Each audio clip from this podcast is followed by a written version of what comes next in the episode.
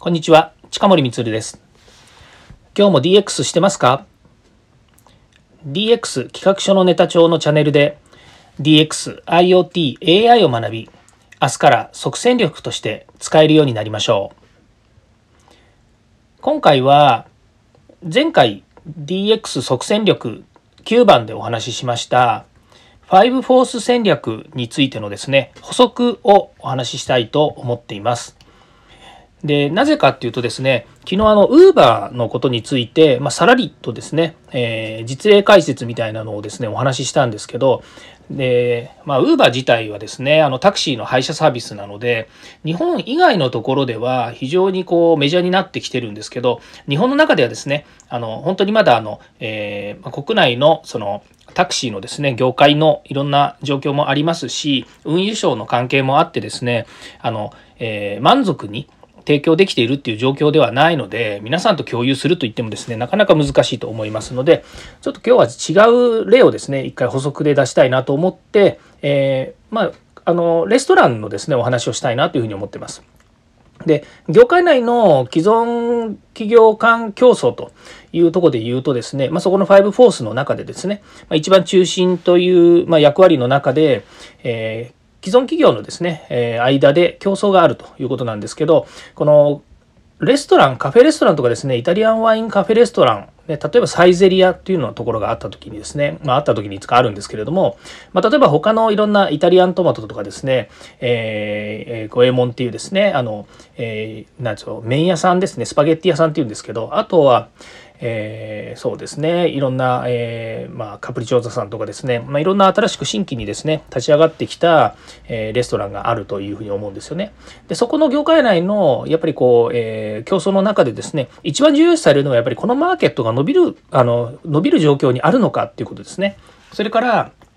もう一つが、え今いる人たちで、えー、十分稼げてますよっていう人たちであればですね、これ河川の状態ですね。まあ、タクシーの業界もほとんど同じようなパターンでした。今いる人たちだけで稼げてますよと、まあ、シェアを取ってますよと。まあ、それ以上の、それ以上でもそれ以下でもありませんっていうところからですね、今度新新規に参入してくるところですね。例えば別の業態ですね、まあ、ラーメン屋がパスタ屋さんに変身してきますよとか、それがサプライチェーンなりですね、マネジメントを変えてですね、例えば全国のチェーンチェーンストアみたいになってくるというふうになるとですね、まあ、完全にその新規参入が、え脅威になってくるわけですね。それから代替品の提供っていうのがあった時に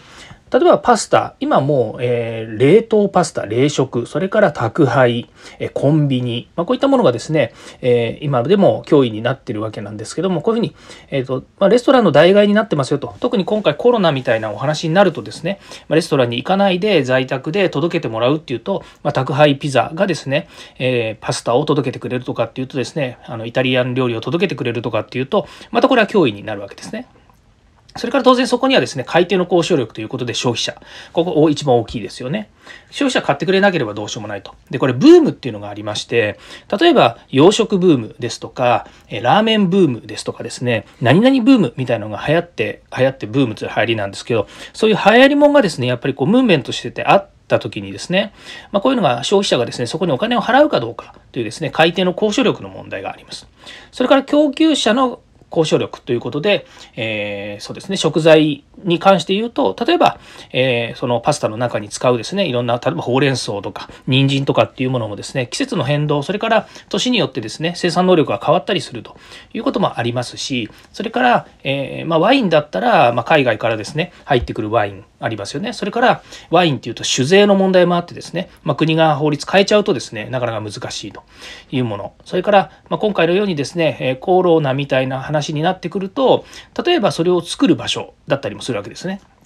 で作る場所、今、レストランもういらないんで、宅配ということになってくると、あの、席をもうちょっと潰してというか、お店を変えてですね、代替して、で、えー、まあ、作るものだけ作って届けるというような業態変更も、えー、あるわけですよね。まあ、こういう中でですね、供給業者っていうところの交渉力も出てきます。ということで、例えばこういう、えレストラン業界というとこに関して言うとですね、まあ、その中で自分が新規参入組また今レストランをやってるっていうことの中でですね、このファイブフォース戦略っていうので、え可視化していくとですね、自分の立ち位置であるとか、これからの戦略、戦術っていうものが見えてくるというような活用の仕方があるということですね。えまたちょっと長くなっちゃいましたけれども、また別のテーマ、ま、ごめんなさい、別のですね、またマーケットの状況とかも改めてどっかでお話ししたいなというふうに思います。えー、今日はですね、えー、そういうことで、えーと、IoT 戦略とマネジメントの中で代表的な考え方を紹介するというところの5フォース戦略について、えー、改めてですね、事例を紹介いたしました。ではまた。